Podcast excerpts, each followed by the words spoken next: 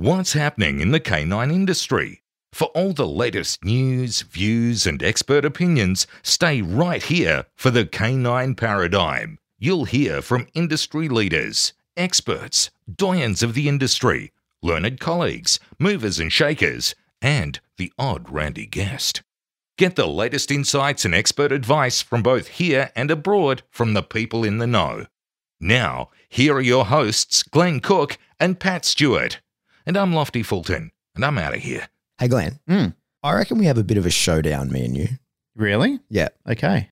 Really find out who's a better trainer. Oh, now you've fucking thrown the cat amongst the pigeons, haven't you? Yeah. I reckon we get puppies, Mm. brothers, or something like that, Okay. and have a bit of a competition, see who can raise it the best. Okay. So now that you've thrown the gauntlet out there, where are you thinking that we're going to get these magnificent specimens from? I want to get Dutchies or Right. Shepherds. Yep.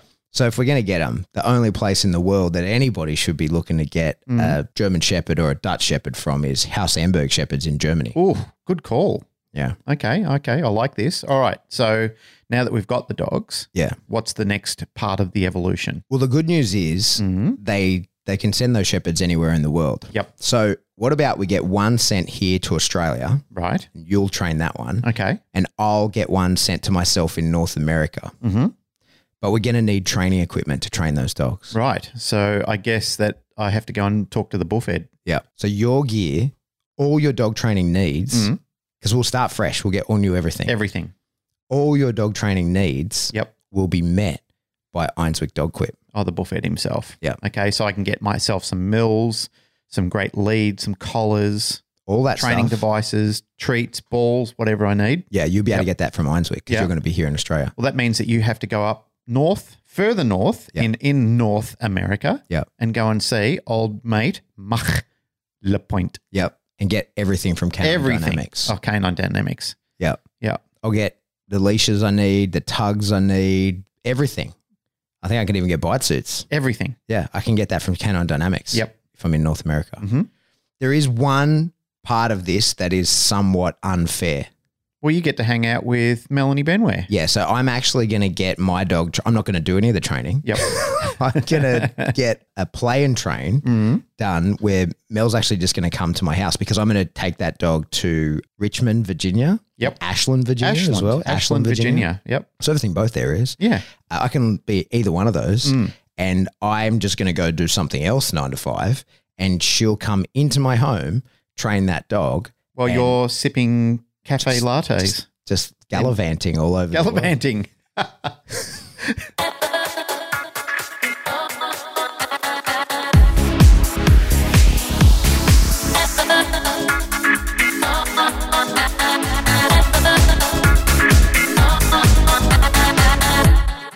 Welcome back to the Canine Paradigm. I'm your host, Pat Stewart. I'm joined in studio today by my co host, Glenn Cook. What a hearty introduction that was. I'm in the mood. You are, aren't you? You're jumping out of your skin today. Yeah.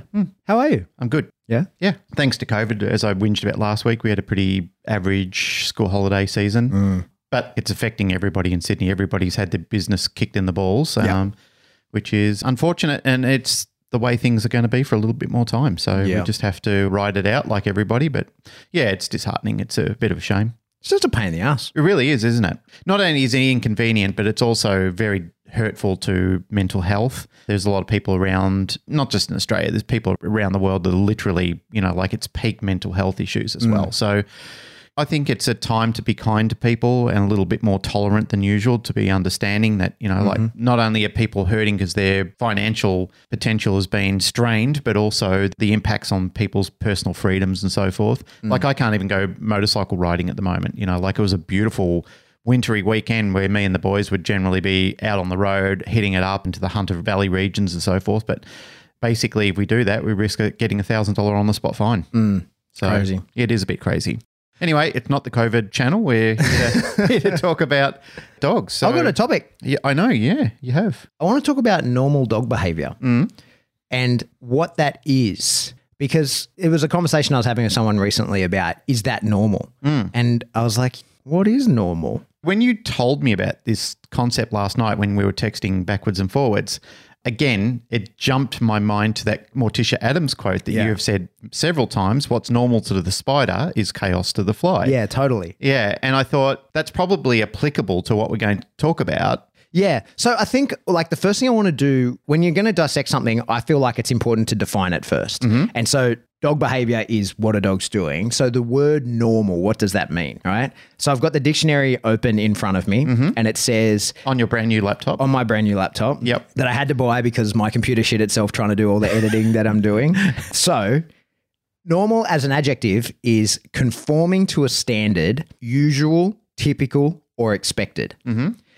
And I think that's really important because we talk about what is normal dog behavior. Yep. And those words there, typical or expected, mm-hmm.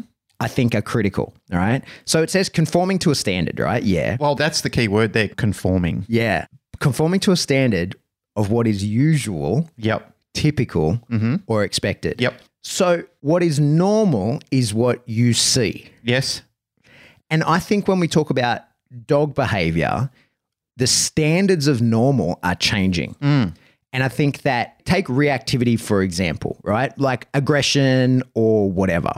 The thing that really sparked this about me was I was out with Rip the other day. We were walking around and mm. there was this Cocker Spaniel, and I could see that it was nervous, right? It was sketchy and it kind of looked at us kind of oddly as we were walking past. Mm. And it was with a dog walker and it started barking at Rip.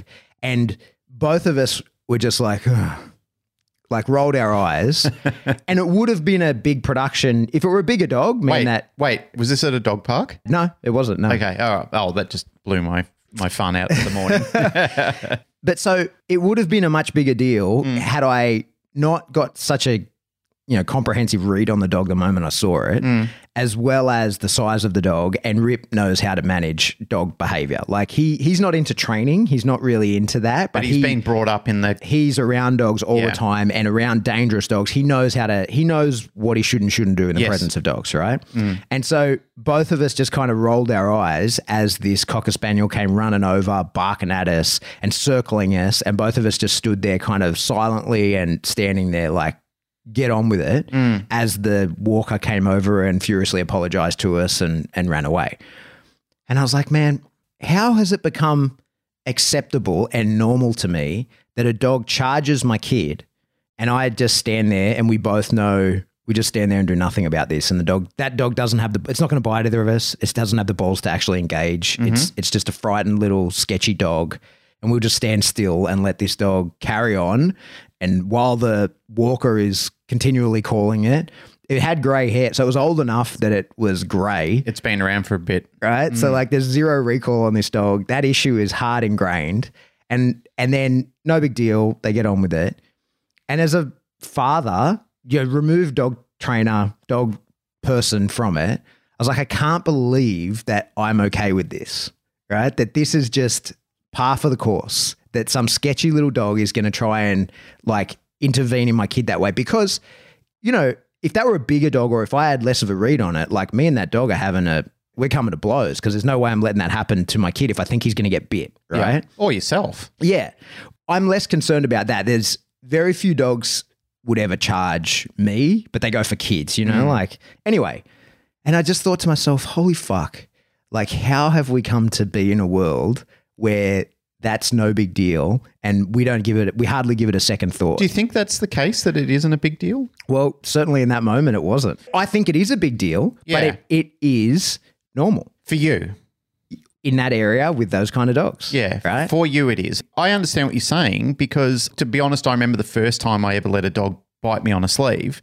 I was absolutely enormously adrenalized. And I'm talking 30 years ago now. Mm-hmm. I, I remember going down to the club and putting on a sleeve and letting a dog do it. It was terrifying and yet life changing for me at the mm-hmm. moment.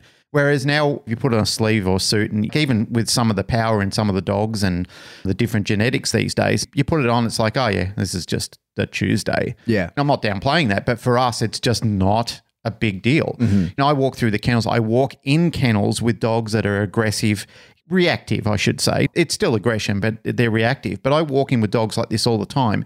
Some of the staff say to me, Are you sure you want to go in that kennel? And I, I walk straight in there. The behavior is typical to me. If we went back 30 years ago, I'd be standing at the gate going, "Oh, there's no way I'm going to walk in that kennel," mm-hmm. because who I am now and what I understand about dogs and my comfort level around these type of dogs and the read I get on them is completely different to what I would do right back then. Yeah.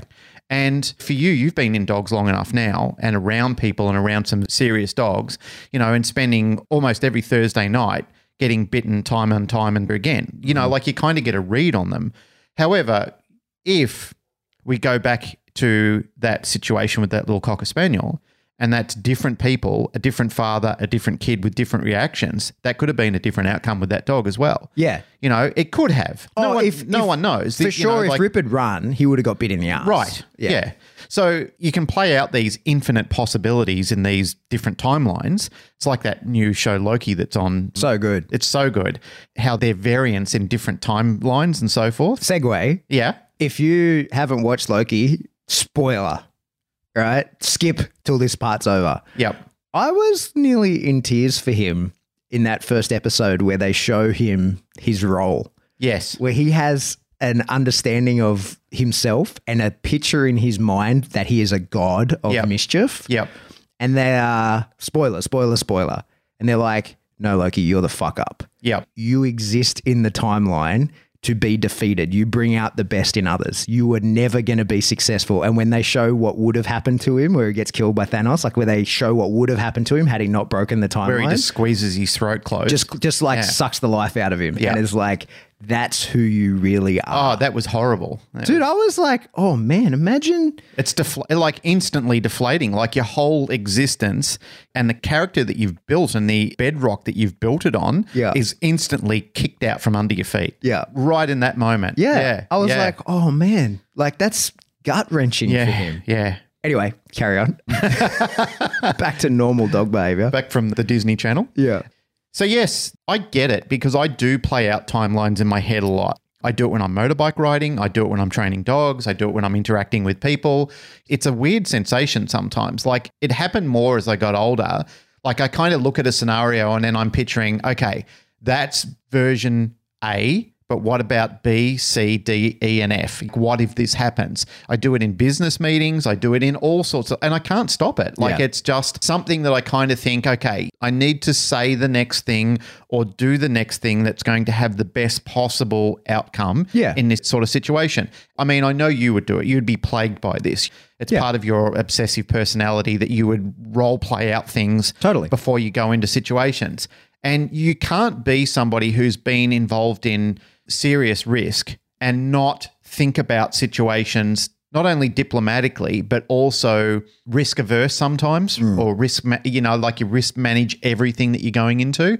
It's something that people who have been involved in dog training and see these behaviors manifesting it's something that you can't help not do. Mm. And I think that's what sets really good dog trainers apart from average dog trainers. Yeah. This is not me giving ourselves a big pat on the back. I'm just saying all the people I know who read dogs really well. You know, we did last week's episode on the rabbit never jumps in the wolf's mouth. I know when I watch a good decoy work that they get the best out of the dog. They actually reward the dog for all of the intensiveness that they want out of the dog. Yeah. The best barking, holding the position. I did it with Macho the other day. I had him on the flex pole. He was giving me a couple of squealy barks, puppy barks, and then he did one or two really deep barks. Boom, out comes the reward. Mm-hmm. And these are things that, you know, like we engineer, we we plan for.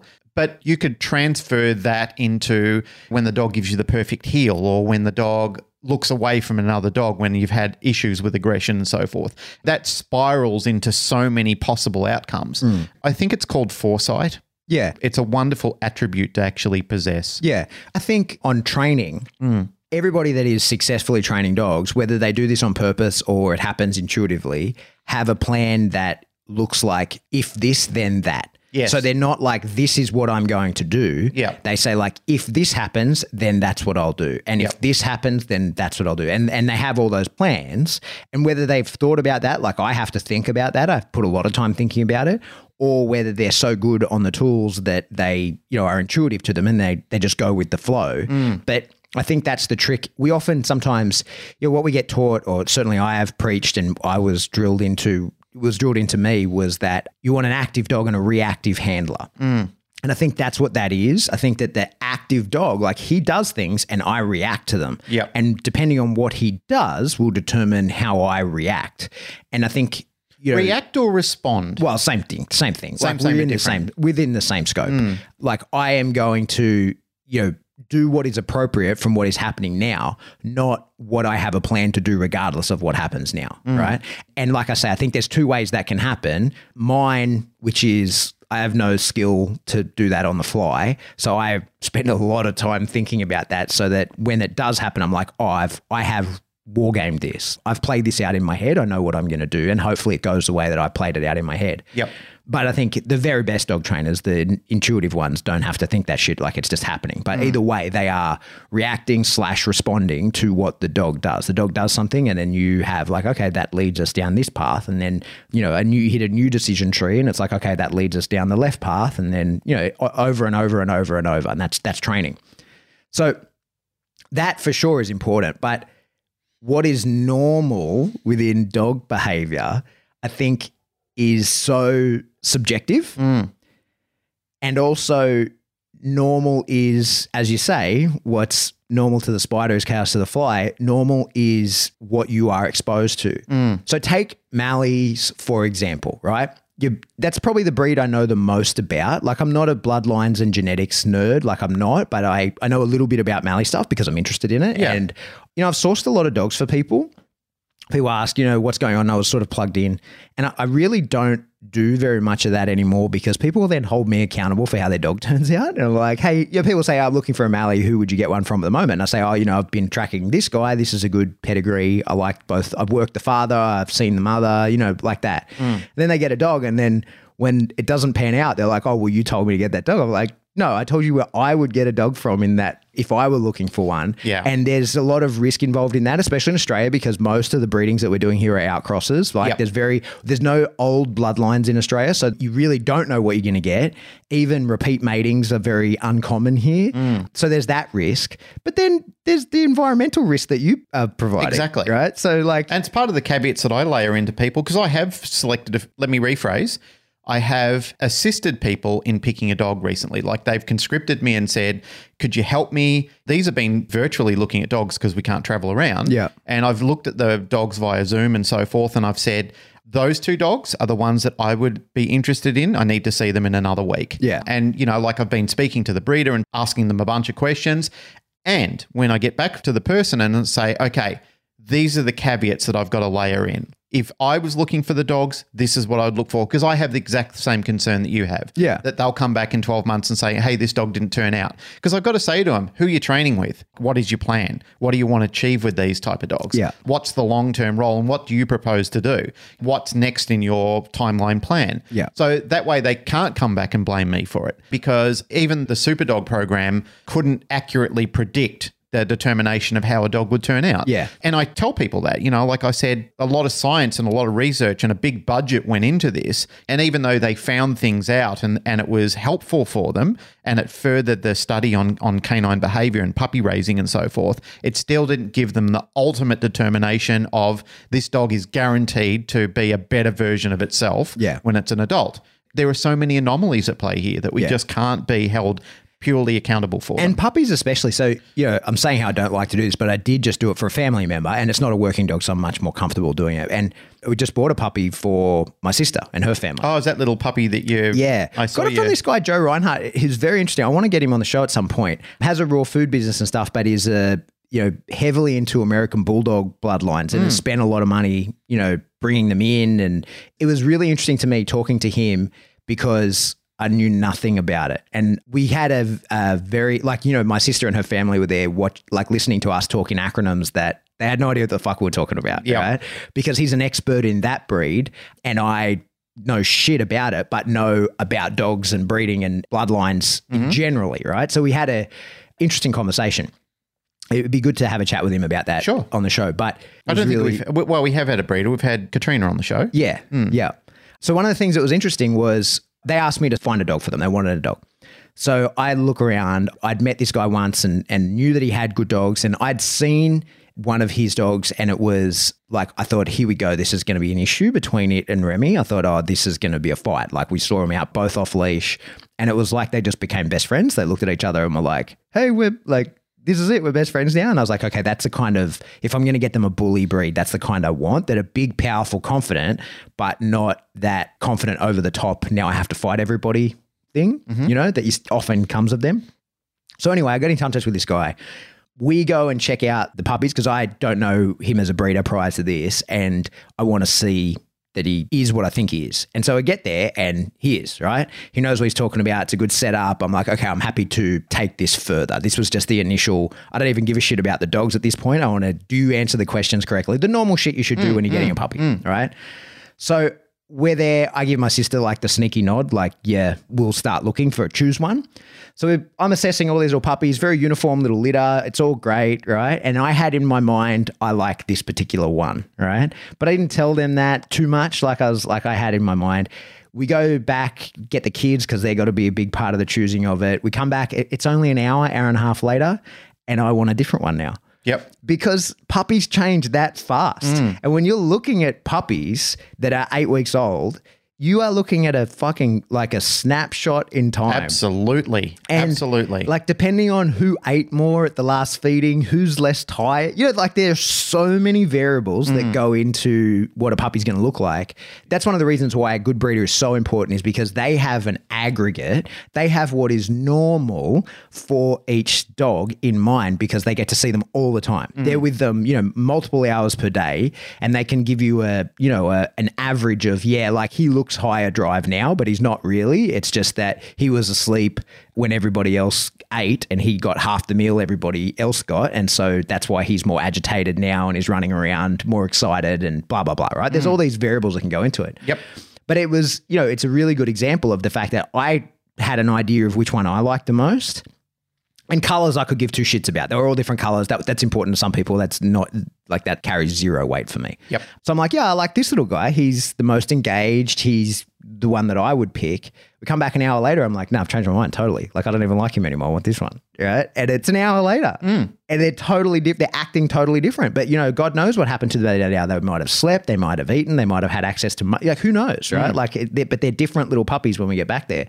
So that's why it's really difficult to say, like, oh, this is normal for a puppy. And so when people then say to me, like, what's normal? When you go and see a American Bulldog litter, Yep. what's normal? I'm like, how the fuck would I know what's normal? Because I know what I want to see. When I'm looking at any kind of dog for any, any kind of reason, I know what I want to see from that dog. Mm. But that isn't necessarily what's going to be normal because as we just read, like the definition of normal is conforming to a standard, usual, typical, or expected. Yep. And I don't know shit about these dogs, mm. right? So I don't know what's normal. And the one that I like might be completely abnormal for a bulldog, Yep. an American bulldog. It might be that might be the worst one. It could have traits that within it that I'm into. I'm like, oh yeah, I like that. And that's a good key point there is that's where I want to interject on this because what I've had to do in the past is not be so biased that I look at a puppy and go, that's normal for me. Like that's exactly what I want to see transcribed in the behavior of the dog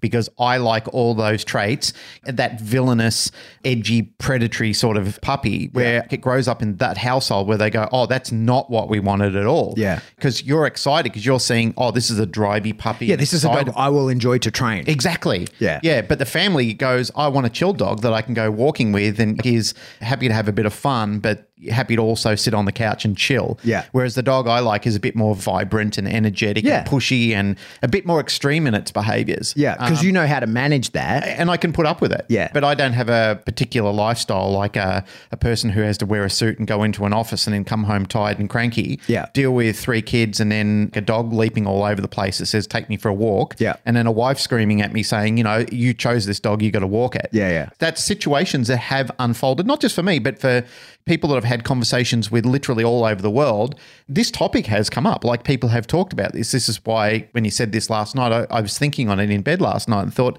yeah, this is an important topic mm. because it's conversations not only that you have with fellow trainers, it's conversations that you have with clients as well. Mm. So removing your own desire and bias out of the puppy picture. And this is where where I said before, where I do layer in these caveats with people is to ask them a lot more questions, a lot more than I would normally ask. Like, there's a good phrase that I really like, and I try and utilize this a lot, especially when you're doing shaping and chaining sort of games and you're doing back chaining and so forth. It's called beginning with the end in mind. Mm-hmm. And that's primarily what I suggest to a lot of people is, you know, like you've got to think about yourself in five and 10 years' time because we're talking average life of a dog is around about 10 to 12. So, where do you see yourself with this dog? And you've got to think about, you know, all the possibilities of upscaling your life, you know, getting more money, buying a bigger house, having a bigger family, more responsibilities and so forth, or downsizing, you know, losing your job, having to sell, living in a, in a smaller house, smaller backyard, because these are variables and possibilities. And I've had people look at me like with their eyes boggling out of their head, but you've got to consider this. Like, I have to consider this. Like, what happens if pet resorts just toppled over and Narelle and I had to move out of here and we've got three French bulldogs and two working German shepherds? Mm-hmm. What do I do then? Even though Macho's technically not my dog, he's kind of my dog, mm-hmm. you know? So you can't be stuck on that. Like, you can't be obsessed about that and go, oh my God, this is going to happen. The world's going to fall on top of my head. Mm-hmm. But you've got to think to yourself, you know, like this is where I do play out these timelines. If this does happen, what can I do about it? What does the family budget allow? What does the living conditions allow? Would it still be suitable, practical? Would it still fit my lifestyle, basically? Mm-hmm. So these are good questions. It's a good thought to actually have. Yeah. And I think as I want to keep exploring the idea of normal and what that means, mm. I think that it really comes down to your perception of normal is yeah. what is expected, right? And what's typical and what is expected. And I think your thoughts and your feelings about that are shaped by what you see. Yes. And at the moment, we see so many like nervous reactive and complicated sort of dogs that for a large part that is normal. Yep right? Like you see people like it's not uncommon. I just have to join the 4 a.m. walking crowd. But right? the other thing that that's more distressing about that is people actively hide that online when they're showing their dogs. Like, of course, they actually show people how to hide these behaviors in their dogs. And you're right. Like when you're seeing high profile people with nervous and reactive dogs, they're literally showing people this is fine. Yeah. It's like that little cartoon meme of the dog sitting in the in the house drinking a coffee while the whole house is on fire. Yeah. And I'm thinking you've got a bigger responsibility to the public than that like I show people, we were talking about this before. I show people videos of Opie headbutting the cat on my Instagram feed, and although people laugh at it, and he's a nice little dog, he's easy to live with, but he's special. Mm. He is a special dog. Yeah. I'm outing myself here, but the reason he does that with the cat is because it's something that it's a game between him and I that I've shaped into the behavior. Yeah. Caveat, you're talking about the little cat statue that you have. The cat not, statue, yeah, not, not, a, not, not, a real, a real cat. cat. Yes. Yeah. So he's a little weirdo in real life. Well, that's worth exploring as well, right? Because what is normal dog behavior is like a Labrador normally mm. is very different to a French Bulldog normally. Yes. And I think actually there's a paper on this that might have been done at Sydney Uni. I can't remember that, you know, questions that because what is normal dog behavior? Well, what is a normal dog? Oh yeah, right? Paul McGreevy did the yeah did the paper on how their brain is contorted. yeah, exactly. the size right? of their skull. Yeah, yeah, so Paul McGreevy, that's who did it. Yeah, yeah. that's right. And, and, so it's those brachycephalic dogs to yeah. fit their brain. Their brain actually does like a ninety degree turn. Yeah, it's like it's it's shaped like a more like a jelly bean than a brain. Yeah, yeah. And the I think I remember reading in that man, it was a long time ago I read it, but I think I remember reading in that that like with Frenchies as well, they have more like a human eye. The yes. ratio of rods to cones in their eye is more like a human than a dog, and so the way that a Frenchie even perceives the world is different to the way that a Labrador perceives the world. Mm. And so the way that you act then in response to the stimuli you're taking in, they see in different colors and stuff like that, right? Like they would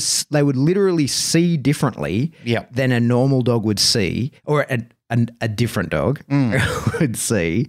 And so how on earth can you determine what is normal dog behavior when there is no like baseline of what a normal dog is. Like, yep. what's a normal dog? What's the definition of a normal dog? Man, we're getting into some. I, I think we we're going to cross into the spiritual realm shortly. really? Is that where we're headed? But I mean, that's that's my question. Is yep. so for me when when when I think of what a normal dog is, I think of working dogs mm. because that's my normal. that's your normal world. That's my normal. Yeah, right. And, and you're right. That's my normal world too. But when you cross between having French bulldogs and then working line dogs, we've got our normal inside dogs and we've got our normal outside dogs. Mm-hmm. And well, Macho and Randy come inside at night, but it does skew the difference between them. Mm. You know, like the way they behave, the way they want to play. There's similarities, but there's also vast differences as well. Mm-hmm. Mm. So barking at the door, Yep.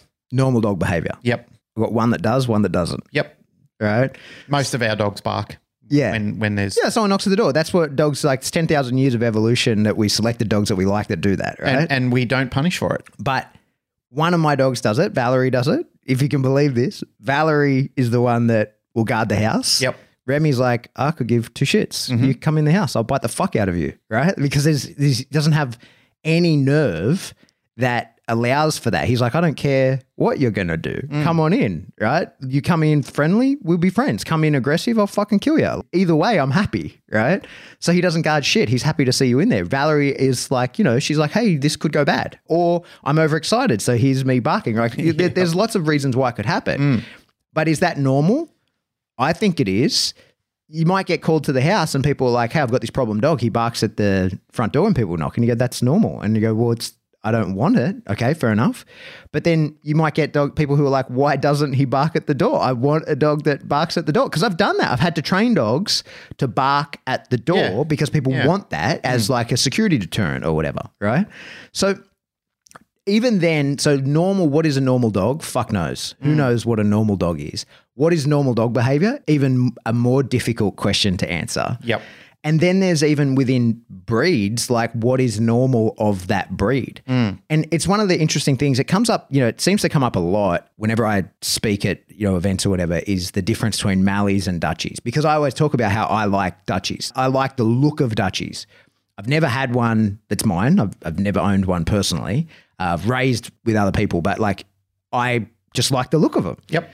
But I would never choose a dog based on its looks. And people want to know what's the difference. And like I personally think that there's more difference in bloodline of Mallee than there is between Malleys and Dutchies. Yep. Take for example, like if you get certain FCI Malinois here in Australia, like got their real paperwork, ANKC registered, whatever, to versus to my dog who's a Malinois but isn't. So he's he's not got paperwork. He's he's got a BRN. He's Dutch import. He is more like a lot of Dutch shepherds that I see, despite not being one, mm. Than he is more like a lot of the Malinois that I see. Right. So what's normal behavior in the Malinois breed? Right. Mm. What a lot of people think is normal because it's in Australia. It's because what we see is kind of nervous, very like I guess this is where we probably do get spiritual is we talk like the dogs operate at a very high frequency. Mm-hmm. They even rest at a high frequency, right? Like they're vibrating kind of all the time. Yeah. Right. That's typical of Malinois in Australia. Mm-hmm. But that's not what my dog's like at all. Like I would say that he's at a very low frequency, but therefore is more powerful, right? Like so mm-hmm. when like he he can turn all the way off and when he turns all the way on there's a lot more in there than like sort of vibrating at the same like at idle all the time, mm. right?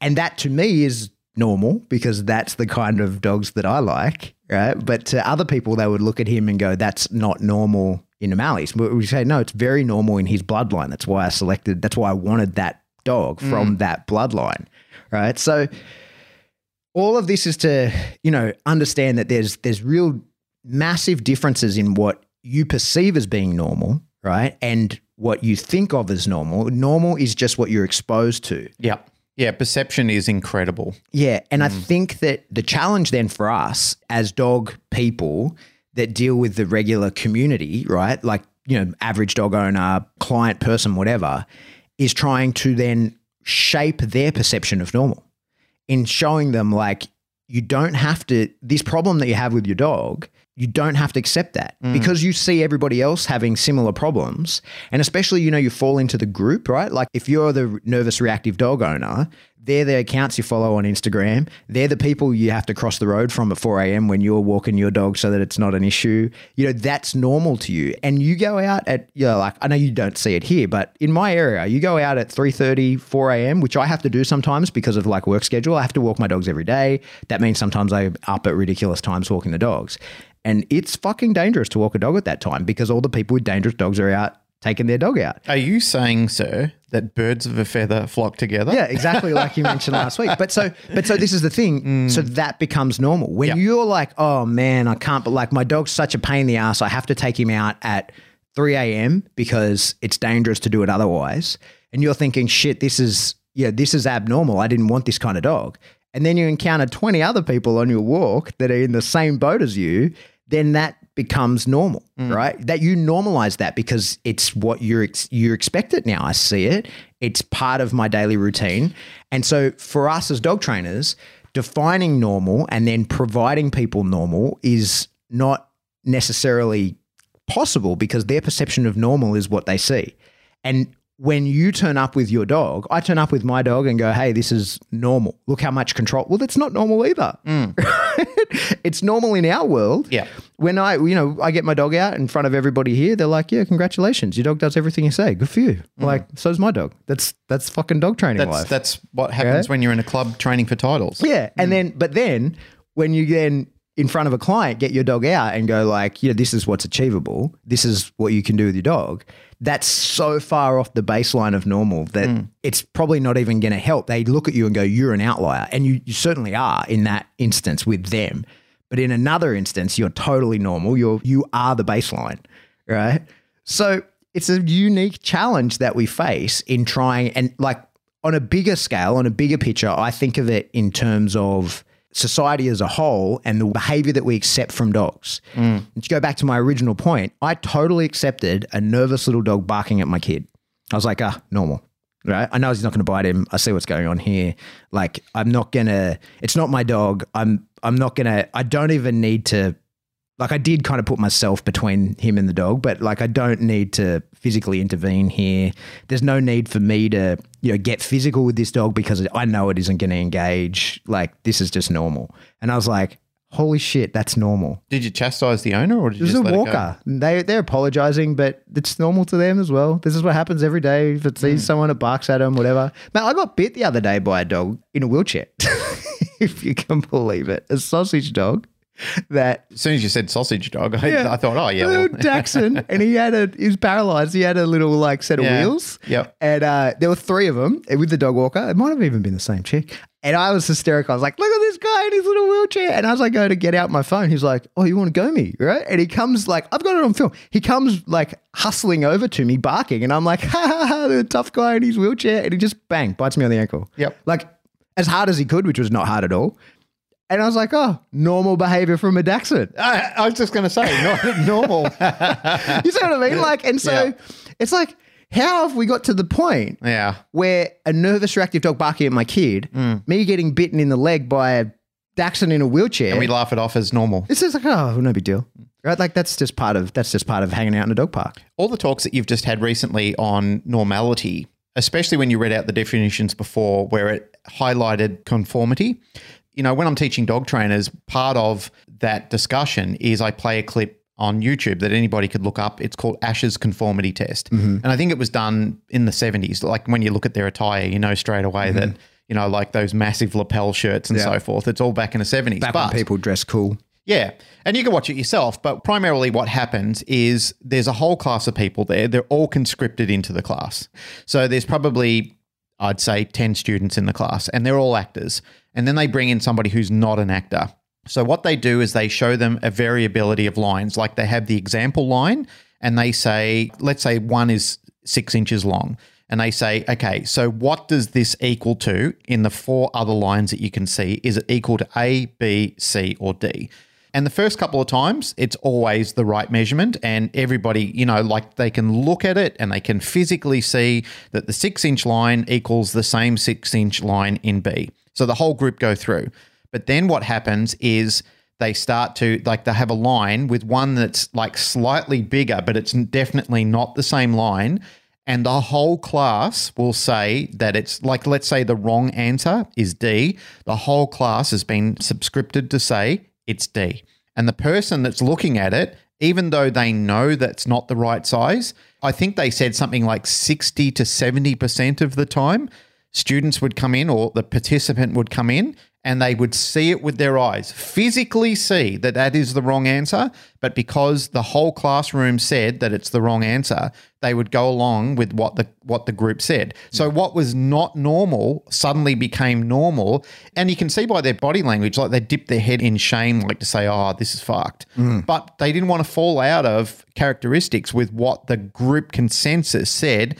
This is the right answer sometimes what they would do is they would give the right answer against the group and if they had one of the fellow students that would support them then they would feel confident in their Yeah. answer Yeah. but if they didn't have that if they didn't have the student conforming with them and yet the whole group said yeah that's the right answer they would go against what their eyes could physically see was right mm. when we've been talking about this this relays in my head all the time. And this is a part of the reason why I show this to the group. I said, you will be berated on the internet for not fitting in with the conscription of what people think is right. Mm. When you do become the outlier and you say, no, this is not right. In the groups, especially where you've got an established alpha person and their posse of people, for some reason, their version of what is right is mm. now right to the group. So it's kind of a weird phenomenon when this happens, but I would be remiss to say that I've probably never had that happen to myself or being a part of that myself. Yeah. Because sometimes I think back to things where I've defended the honor of, of something or somebody without actually having any evidence behind it. I just accepted that that was the way it was. So that was the way it was. That was normal to me. Yeah. Have you read Jordan Peterson's first book, Maps of Meaning? No. There's a lot in that on that, and and there's some YouTube talks you can look up on it where he talks about how, you, know, you say Schindler's List, right? Yep. Everybody thinks they're Schindler, and like I'd be the one, I'd be the, I'd be the person helping. I would have fought the Nazis and all this kind of stuff. And he's like, nah, like there's You very little chance that you would not have just if you were in Germany in the 40s, like or you know 30s and 40s, With that type of pressure on yeah, you. like you you would have been a Nazi. Like Yeah. it's very it's very hard not to have been. Like it's an extremist. You know, the strength of conviction you would have to have had to have bucked the crowd in that, even though it's so clearly like, especially in history, when you look back on it and go like, how did anybody go along with this? Like, how mm. did he get? It? And it's because of that con- that issue of conformity, right? Like being part of the group. And he, it, there's a YouTube video of Jordan Peterson talking about it where he explains like. I think it's in a classroom. It was a long time ago. I watched it. He's, it's in a classroom, and he's like, like who's ever, he, you know, it's put your hand up if you've this, and like everybody starts slowly dropping their hand if you like, you know, if you're that kind of extreme outlier that is just like, no, fuck you. This is this is what I believe in. I don't give a fuck.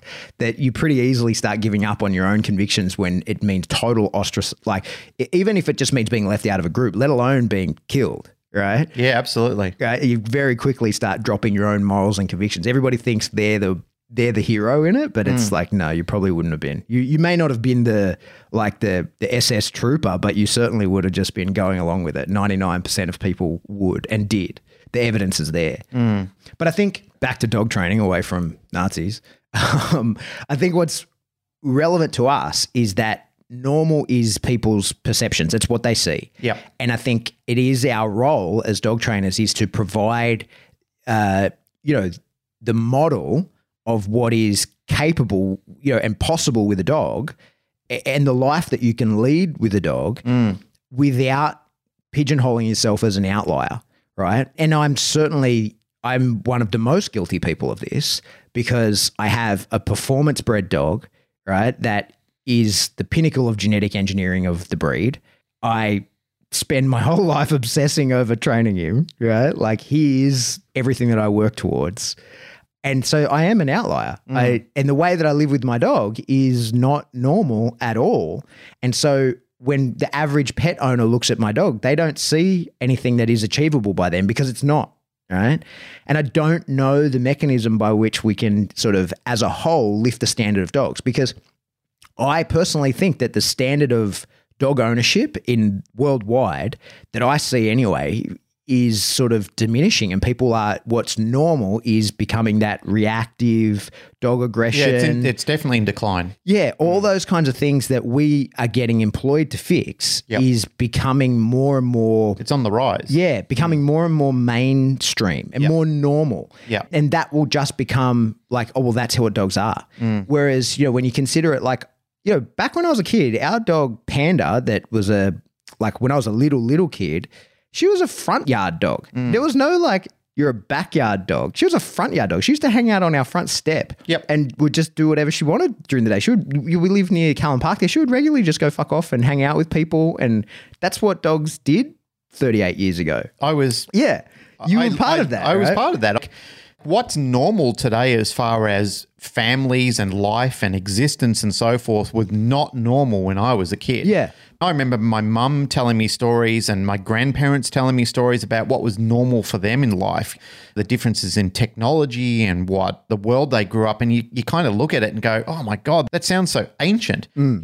When you're living in a timeline, and you know you've experienced like a certain thing a genre of music or just the scene the way people behaved the social interactions people had you know the lack of technology the lack of the internet when when i was growing up and so forth versus now this is normal now like staring at a computer or staring at a phone that's normal behavior Yeah. like us as a generation we look at this and go look but you look at these fucking kids with their, Yeah, yeah. their face in their phone all the time well we've got our face in our phone all the time Yeah. that never happened, but we didn't have phones. And when you used to sit on a train going to work, everybody was reading the paper then. Yeah. Everybody would stop at the newsagents, grab a paper, sit on the train, and everybody would have their head in a paper. Yeah. That was normal. Yeah. And now they read the news on their phone. What's- That's normal. What's funny, we only watch actual. We don't watch that much TV at my house, but the only show that we actually watch on free to air TV when it's on is Lego Masters, Oh, yeah. right? Everything else that I'm going to watch is through a subscription service or whatever. I don't like our main TV that we have in the house isn't even plugged into the wall. It's only got internet connection. It can't actually receive a radio frequency signal. Watching Rip have to watch ads cracks me up because he's like, ah, more ads because he's used to Netflix and subscription services. He, and, and he's like, uh, and they're not targeted ads because, you know, like even on YouTube, the ads are interesting to you for the most part Yeah, because, because it's they know super what you want targeted to see. Yeah. super targeted for you. Yeah. Yeah, there's two gateways because I, I posted a thing asking people what ads they got on my YouTube channel. And people were like, oh, it's always targeted. There's two targeting. There's there's a type of advertiser that's willing to advertise within your bandwidth, your channel, and then from that they select what they show to the individual based on their targeting, right? So I was curious on that. But free to air TV, it's just random ads, right? All they know if you're watching Lego Masters is that you like Lego. Mm. That's it, right? And Making him watching normal ads screaming about how how frequently they're on and how boring they are. It's hilarious to me. And I'm like, mate, that was normal life. Like Yeah. that was when you're a kid. That was for me. That was watching TV every fucking four That minutes. was run to the toilet time. Yeah. Yeah. Right. But it's like random ads, and he's like melting down over it, having to watch an ad and screaming about what a load of bullshit it is. Like, mate, you know nothing about ads. That's but then I say that to someone else, it's like, you know nothing about TV. Like, I remember when it first came on and it was only on for four hours a day. There was only like programming and it ended. It wasn't like it was on 24 7. You could watch whatever you wanted. Like, it's interesting because that's what's normal. Yeah. Back to dogs. Back to dogs. I don't know the mechanism by which. Well, let me rephrase. There was a saying that uh, one of the toon commanders I had in the army used to always say was that the, and I'm sure he stole it from somewhere else, was that the standard you accept is the standard you set, right? And I feel like that is what is happening everywhere in the dog world. In working dogs, it's becoming more and more normal to have nervous dogs, right? People are mm. breeding, like they're bringing in the drive from nerve. That's happening more and more and more. And that is becoming normal. And if you ask someone who's only been in, especially in Australia, if you ask someone who's only been in working dogs, say for three years, what is a normal working dog? You get a very different answer from what, say, you might give, mm. right? With having thinking, you're then drawing from a pool of 30 years of experience into that space, right? And dogs were very different that 30 years ago. Especially Rottweilers. They Yeah, were totally. They, were different in the country compared to what they are now. Yeah, I mean, and this is one of the interesting things. Like, and I absolutely do take you at your word as to what they were like. It's just like what's normal for people now, and they accept it as normal, was not normal back Exactly, then. right? So- you know, it's like Rottweilers didn't have tails when I was in the fraternity. Like Yeah. the docking was normal. Yeah. Well, and so, but like working capability, because I'm always teasing Rottweilers, and people are like, oh, you don't know what it was like back in the day. And I'm like, well, I have to take your word for it because there is no evidence of that, right? Other than you Well, there's evidence me, of it. Like there is evidence of it, but you just you, Where? it's on film. I, I can't find it. Well, I, I mean, I could show it to you, but I've got to get VHSs cha- changed This is, the, over. this is the thing, right? So it's like, I'm not doubting that that was the case, but now with everything that I can perceive, I, I can't see it, Mm. right? I, like, I can only take in what I have available to me now. And I think that's the issue with like pet ownership, dog ownership everywhere is that for us who are the outliers, our job then is to drag people back to the middle. Our job is not to like overshooting the mark. It's like the old saying, like you, you shoot for the stars and you hit the moon Yeah. right? Like I feel like that's what we're doing as dog trainers is now like, and that's probably why people get away with having their super polished performance dog and using it as a demo sort of thing. Is that people at least go like that is something that can exist, maybe not by me, but at least I can get to the point where my dog doesn't shit on the carpet every day, mm. right? Like just little things like that because it, the standard of normal has changed so much. Mm. a student was showing me a picture of a dog heeling the other day, and it was really good work. Like I always acknowledge, fantastic work. And I kind of looked at it, and they were looking at, at the reaction to my face, and they said, "Oh, you don't seem really interested in it." And I said, "Mate." No offense, but I've been watching dogs heel for 30 years. And yes, the standard has definitely gotten better and it's more prettier and, you know, like there's incredible stuff. And I said, but I've been watching dogs heeling for 30 years. You know, like I've been watching dogs biting decoys for, for 30 years. And yes, the standard is gotten better and there are there are better techniques. And, and I said, but I'm, I've still watched it for 30 years. I've been watching dogs bite people in the leg. I've been watching dogs bite people on suits. I've been watching dogs bite people on sleeves. Like that's my normal world. It's not like, you know, like a dog flew in on a jet and then jumped out of it and fucking, you know, like landed on someone and bit them. And I said, that I would be impressed with. And I said, because that would be totally abnormal to what my normal world is. Yeah. And I said, but my career started in biting dogs. Yeah. You know, like I literally spent all my time, like seven years full time, working in a kennel, training dogs to bite people, you know, for private, for government, for whatever it was. We were just doing it over and over and over again, seven years straight. I literally lived and breathed working dogs for that time, you know, and I was involved in Schutzhund clubs back then. I was watching dogs, I was helping people doing tracking, heeling, bite work, and everything like that. Like that's what we were doing all the time, like literally doing that. There's a lady in, I think she's in Hungary at the moment, and I'm embarrassed that I can't remember her name, but I, I am really enthusiastic watching her doing her work because, you know, she's doing Belgian Shepherds, German Shepherds. Uh, she did a Border Collie the other day. I think she's a Hungarian or a Czech Republic lady, but phenomenal. Like she's really good. And what she's producing is the attention to detail is amazing. But I'll flick channels to somebody else and their attention to detail is phenomenal. Hmm. And I always appreciate it. Don't get me wrong. Like I look at that and I think, man, the the years of work that have gone into that is impressive. Hmm. But it's still a dog heeling at the end of the day. Hmm. And please, if people are listening to this and they're thinking that I'm disrespecting them, I'm not. Like, I do appreciate you and I understand the level of hard work and how many times you've got to get out with that dog. People are watching a 15 minute clip that's two years in the making. That's 15 minutes of success, two years in the making. Like, mm. I understand all of the criteria that went into that and all of the shaping processes about and all of the bad days that you've had doing that but to me it's normal. Mm. You know like it's just an it's a normal world that i live in all the time.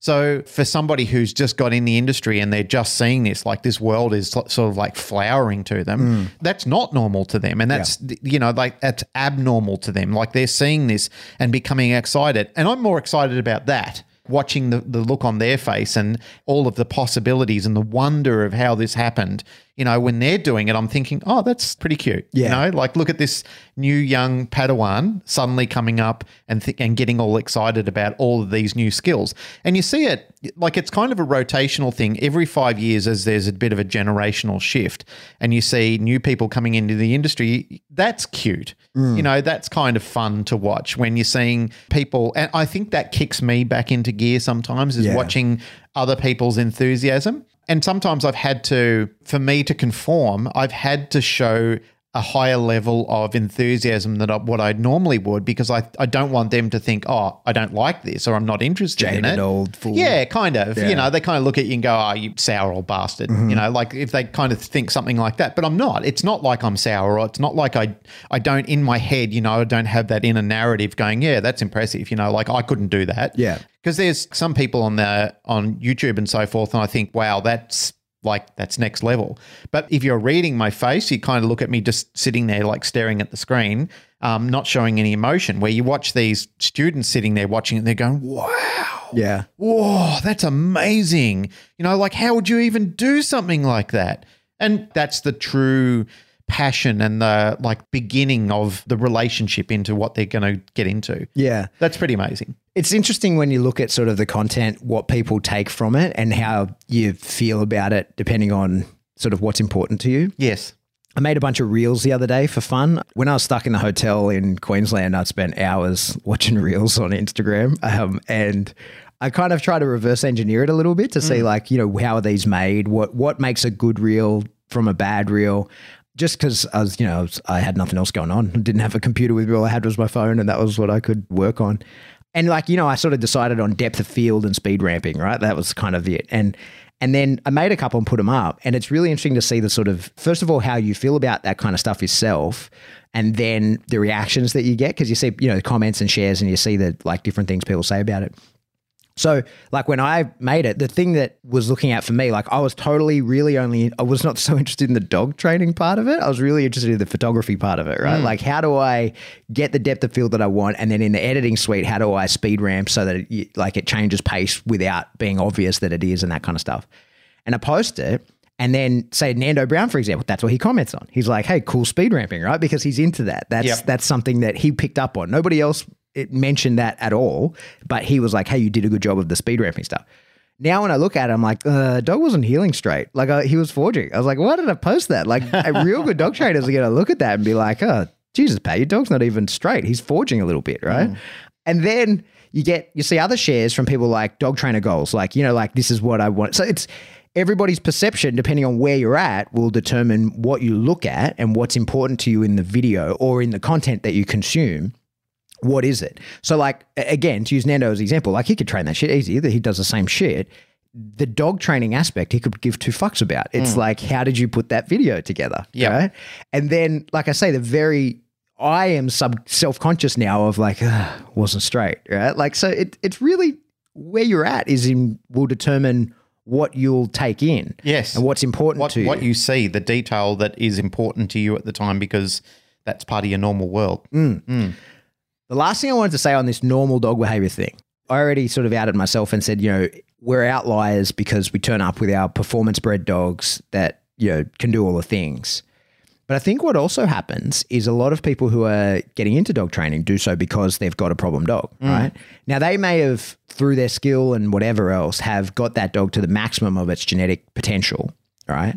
And the dog has still got issues, reactivity issues, whatever, right? And that's very common with dog trainers. I would hmm. say 90% of the dog trainers that I interact with have a problem dog. Even if it's not their only dog, but they have one in the arsenal that usually is the dog they started with, and that's the dog that sort of got them into it. And they've, you know, developed skills and whatever, but they still have that problem dog. That becomes an issue. Not that there's any fix to this. And I've been that person with a dog long dead, right? We're then that we're normalizing the reactive dog because when the dog trainer turns up and you're like, ah, yeah, no, I've got a similar dog. This is, you know, this is this is normal. Don't worry about it. Like we'll work through it, but this is normal. Then it's like, oh, okay, like this is part of normality. We're becoming part of the picture of problem dogs. And it's seldom the dog owner because if they're engaging with the trainer, they are they're trying to fix the issue. They don't want it to be normal. They don't identify it as normal. But I think it becomes normal that like it's really, I think where this goes back to is to breeding. I think that the standard that you accept is the standard you set. And when we start accepting that, like, it's normal that dogs are reactive or super under socialized or, you know, whatever issue that it is, super dog aggressive or totally fearful from the jump, right? Like genetic wrecks that hmm. don't even need a bad experience, just come out that way. And we're putting those dogs out into the public. That's normalizing that problem dogs. And I don't, again, I don't have any fix to that. It's just something that I'm observing. Mm. I do believe that I, again, I outed myself a while ago on one of the episodes where I used to, when people would come to me with reactive dogs or aggression issues, I would often smirk and say, that's not aggression. Yeah. Because to me, it wasn't. It was such a downscaled version of what I, what's normal to me as an aggressive dog. Yeah. But I don't do that anymore because it's it's dismissive and it's disrespectful mm-hmm. because to them it is aggressive. Yeah. When they do come and they show me the dog, I don't say anything like that. What I do say is, okay, I can see how this is bothering you. Mm-hmm. This is the steps that we need to do now to try and fix this behavior because to them it's consuming their world and it's literally fucking their life up. Mm-hmm. So for me to turn around and say that's not really aggression because I'm comparing it to something that I know is diabolical compared to that, that's unfair. I didn't realize how potentially damaging that can be to somebody who that is abnormal to them. Yeah. So yeah, I've had to rescale and rethink that whole strategy. But uh, you know, Do you like think there's value in that, in keeping it abnormal rather than normalizing it and go like, ah, it's just a, no- uh, don't worry, this is an easy fix. Like, do you think there's value in going like, oh, hey, yeah, this is a problem. Like, even if you don't think it's that big a problem, go, hey, you know, this needs some real work. I don't highlight it as there's no hope. We've talked about over the years that we, you and I have dialogued over many things, the importance of inserting hope into all aspects in training, in conversations, and everything. So, primarily, what I do with people is I clearly label things that are hopeful or no hope at all. There are times where, and it happened recently, where there was a dog that was way too aggressive to be safe in a family home they had seen another trainer in Sydney and they they said to me, "Look, can we come and see you?" And I said, "Sure." So they came and saw me. I had a look at the dog and I said, "Yeah, there's no hope. Like not for what you want. You know, this dog is way too dangerous. So either A, you're going to have to have a completely restrictive lifestyle with this dog, or you you have to consider euthanasia. Mm-hmm. These are the people that would have to go into the 4 a.m. walking club. Yep. And that's the problem this dog needs to to go into. The other trainer told you that, right? And they said yes. And I said, Well, I'm confirming what they said. Mm-hmm. Like it is a problem. The dog is dangerous. And they said, Oh, we've even thought about trying medication and so forth. You can try. Yeah. You can absolutely try. And I said, Have you had the dog on medication before? And they said, We have had them on a form of medication. However, it's been suggested that there is a different type. And I said, Well, look, I'm not going to rob you of that option. These are the options mm-hmm. restrictive lifestyle. That means that you really have to bolster your capability of keeping the dog locked Yeah. up. And I said, This dog is truly dangerous. And, and that's so you use the right word there because I think that's advice I've given people in the past. Is like you have to self-administer a dangerous dog restriction onto Yes, yourself. exactly. Like or like have a look at dangerous dog legislation that has not been you have not been told legally your dog is a dangerous dog, but I'm telling you this motherfucker is dangerous. You need to treat him this way. Exactly. What I do with people like that fit in that bracket is I tell them what happens as a consequence of this dog getting out and nailing somebody or killing another dog Yeah. or something like that. And, you know, I said, this is the real potential. And, you know, like this is a case that went to court and these are the damages the people paid. And this is the restrictions now that have been placed around them because they fought to keep the dog. So it was exponential in money and their lifestyle has been radically altered now. They're literally on parole now and you've got to check in with a parole officer all the time. So your life now will radically change once that happens. But leading up to that, these are all the options. This is what's now on the table for you. We're talking about extreme measures in that case. And we had Michael Shikashio on the show a while ago talking about the same sort of thing. However, and when I'm undercarding it, and like I said before, when I was being disrespectful and dismissing and that, there are other people there and their dog is like that little golden cocker, bit of a pain in the ass. But, you know, there's still risk and there's still potential that the dog could bite. Mm. So I do explain this to people. I said, look, this can elevate. It can, depending on what happens now. There are procedures now that have to go in. And yes, you do have to alter your lifestyle because your dog now fits in a bracket where there is a problem, but there's hope Yeah. there's hope and there is light at the end of the tunnel. We can fix this problem. There's a girl on Instagram, Kayla. She's got a Instagram channel called the Toby Project. Okay. I think he's a pit bull or American Staffy or some breed where he was highly reactive.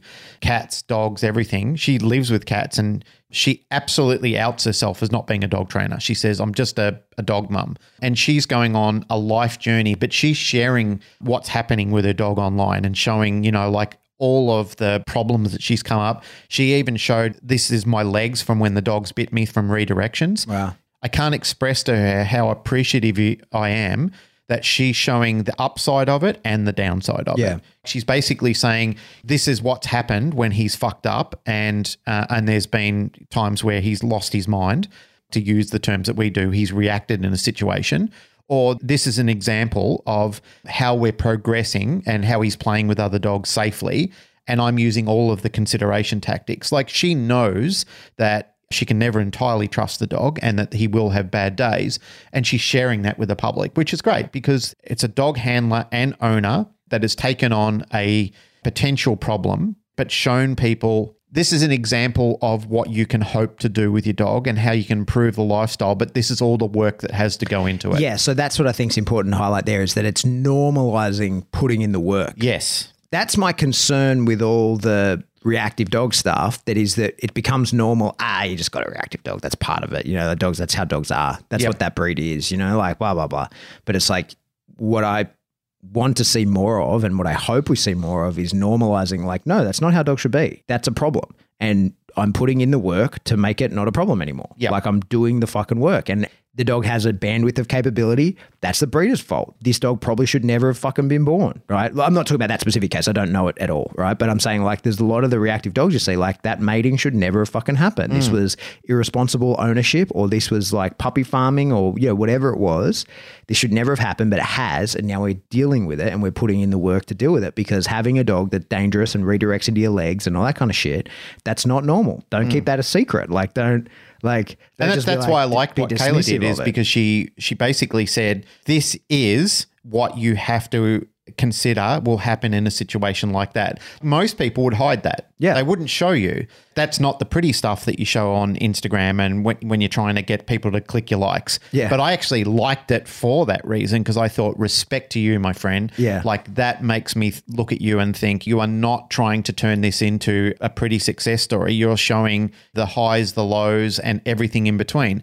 And in the closer of this, as you said, the work has to be the normal aspect. Yeah. You know, like when we talked about all those heeling videos that I watched, there is no way that people do that without the work. The work has to go in. The hour we're not talking just hours, we're talking these transcribed into months. Yeah. Months of work when you connect all those hours together. This is a big peg of your life that goes into making that dog look pretty. You have to give up a lot to get your dog to those standards. And for people, that's not a big deal. Like when you look at people who are very, let's talk about weightlifting, who are incredibly buff people, or when you're talking about Olympic athletes, like they have to give up so much. Like they can't eat types of food. They have to be in the gym for mega hours. They have to be running that routine for mega hours you know, and that's why sometimes when you see these athletes after they finish that they have complete blowouts because they're back on carbs again. Yeah. You know, like all the things that they had to give up, like have to to give up to be that elite or that special or to stand out that much. Like they have to get comfortable with the normal aspect of all of their life of sacrifice and fucking hard work. yeah, Yeah. yeah. Whew, Yeah. that's it. Yeah. That's it for the abnormal normal episode of the Canine Paradigm. Yeah, I think it like uh, this is something I would like to discuss further with people. I, like I, I don't know how to do it. We sort of wargamed a few things about getting more engagement. Maybe dare I say it? Maybe this is a good clubhouse room topic that we get a lot of people in because I'm just curious. Or maybe we could do some interviews with people Yeah, about this idea. topic and say, what's your version of normal? Yeah. You know, like we could, okay, so here is the quest for you guys, our listeners. Who would you like us to have on our show to talk about what is normal to them? Yeah. So why don't you throw some people in the community who are involved in our world, the canine training world? Who would you like us to interview? And let's have this as a bit of a a running topic that we can casually inject into our uh, into our episode stream. the reason this is sort of playing on my mind, why I'm you know meditating on it, is yeah to use your example like with Rottweilers, right? It was normal that they were good dogs, Yeah. and working dogs, Mm. And now it's normal that they're not. they're not the same. Like you just can't. Yeah. Like uh, you said to me the other day, a passing statement. You said one thing that pisses me off about Rottweilers is how growly and reactive they are when they're on the sleeve. You know, as compared to other dogs who have got calmer grips and so forth. That's been a trait in Rottweilers for a long time that I know of. For me, they have always been a bit growly and reactive on the sleeve. Yeah. You know, like I'm not going to deny that and say, oh, that never happened. That was, you know, like back in my day, that's something that you would see more in Rottweilers. They'd grab, they'd head roll and shake a lot more. Yeah. You know, and that was normal. But the engagement of Rottweilers back in the 90s compared to now, there's been a complete paradigm shift Yeah. there. So let me stick with them as an example because the Rottweiler people already hate me, and so I can just And a- angry with me. yeah, can just keep putting nails in that coffin. yeah. It's not like one day all the Rottweilers were great workers. Let me preface: I'm not saying Rottweilers are terrible dogs. They're great dogs if people want that, but they're not the working dog that a lot of people think that they are. Mm. They're not capable. The overwhelming majority of the Rottweilers I see are not capable of the work people think that they are capable of because they're not actually involved in the work, right? And so when people say, "Oh, he'll bite you," I'm like, "No." Eh, given the conditions being correct, yeah, he'll bite me, but I will chase that dog back to his car without him biting me. Mm. So that's the caveat I'm giving. it. It's not like if you've got a Rottweiler, you should look at it and be like, Pat hates you. I love your dog. I love all dogs. Of it's just whether they're capable of the work. Yeah. Anyway, but it's not like there was a day where you were working Rottweilers every day and you're like, man, all these dogs are killing it. And then there was the next day where you're like, oh, suddenly they are what they are now. It's a slow roll because it course. became like normal. And like that's the issue with the progressions of normal. What's expected, what you know, what you see is that when it's a slow roll, it just gets a little bit more and a little bit more and a little bit more to now, like when you see a Rottweiler, it's normal that they are the way that they are. It wasn't like there was some magical day where it changed. And that's what I worry about in regards to all parts of dog ownership, but especially, you know, in the pet dog reactive space. I still go back to this fucking cocker spaniel barking at my kid and I was like, "Ugh, whatever. Mm. Right. I was like, that wasn't me 10 years ago. And especially even even three years ago, that would have been me like dealing with that situation a lot differently. Right. Whereas now I'm like, that's just how That it happens. is, right? Mm. That's a fault of mine, but it's it's societal. I think is becoming more and more, and and I mm. worry where the end point is on that, where it just becomes normal. Like, oh no, no, no dogs can interact. No, no, they, they can't because they'll all fight. And oh, you, you have to lock up your dog when someone comes over because he'll be nervous, barking wreck when people come into the house. Like that's just the way it is. And like it, it, it's not now. It wasn't in the past. We have the capacity to not make it that in the future. Mm. That's my concern. Yes. No, they're good concerns, and I'm on board with what you're thinking. That's it for another episode of the Canine Paradigm. As always, if you like what you hear, just tell a friend. Just Yeah. be like, hey, friend, I listened to this podcast, got these two Australian dickheads on it, and they just sort of talk bullshit to each other. Make that part of your normal life. Yeah, make that part of your normal routine. Just add it to like your Monday morning, listen to it on the way to work, something like that. Yeah. I don't know. Whatever you do, just listen to it. That's what you should tell your friends. You could tell people on mass by, you know, sharing it on the social medias and that kind of stuff. Hmm.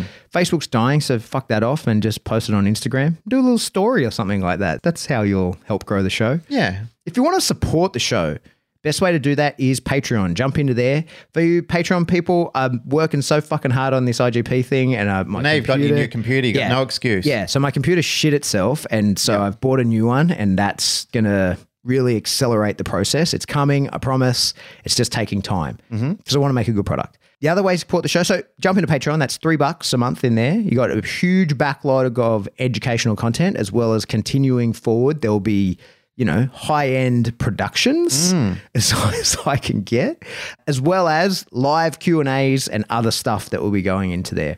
I've made the commitment to do two Q and A's a month now. Wow. Yeah, because I'm going to do one that's our morning Yep. And one that's our evening. So one for the Australian audience and one for the international audience. Yeah, and Very- it kind of very- goes very uh, kind. It kind of goes backwards. So the one that's our morning is the international audience because that's their evening, say in the states. Yep. and the other way around for us. Right? So you can get a double bubble. yeah, and you could just go to both if you have the time. Yep. Very nice. I Um, I'll like be. it. I'm committing to doing that. Yep. Also, because of the less frequent nature of the other episodes coming out, oh, I feel like I just owe you guys.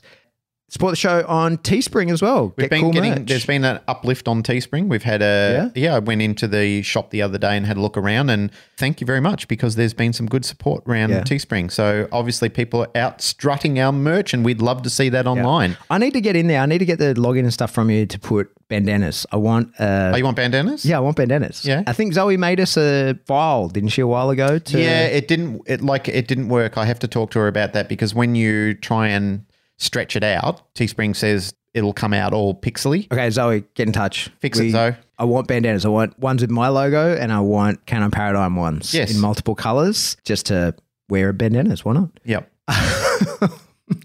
Where am I up to? Teespring. Oh, get in contact with us. Join the hmm. Facebook group. Hmm. It's that's the only part of Facebook that's still working. You've just shot down Facebook and oh, well, groups still work on Facebook. they do. Business we're pages. Getting, we're still getting a lot. Actually, we're still getting a lot of sign-ups every day. Yeah. I think every day I'm approving between 10, 15 people. Yeah. I think Corona killed Facebook. Like, there's just so many people whinging about Bill Gates trying to microchip us. Yeah. That those people are still whinging. And Yeah. the rest of us are just like, oh, I can't handle you anymore. Do you know the other thing I think killed it for Facebook a little bit is how heavy-handed they've been in their policing. Really? Yeah. There's a lot of people who are getting warnings saying, oh, this is not meeting our community standards. And people are going, well, fuck you, Facebook. I'm going over to TikTok. Yeah. Yeah. Well, yeah. All TikTok wants is all your data. Yeah. So they can. You can post whatever you want so long as we can steal everything that you have. Yep. Instagram gave me a warning the other day. I posted a photo of Remy acting creepy and it said, I put the comment saying, I'm not creepy, you're creepy. He was like standing in the door, Yeah, I saw it. I liked it. Instagram was like, hey, that is similar to a comment that has got accounts deleted in the past. Are you sure you want to post that comment? I was like, yeah, fucking oath I am. It's because they're owned by Facebook. Yeah. Yeah. Anyway, We so on the policing. join the group. Maybe we need to move to Reddit. it's such a weird thing, Reddit, that it's so it's such such a loved forum, but it's more in the United States. Yeah, right. Yeah. Well, so are we.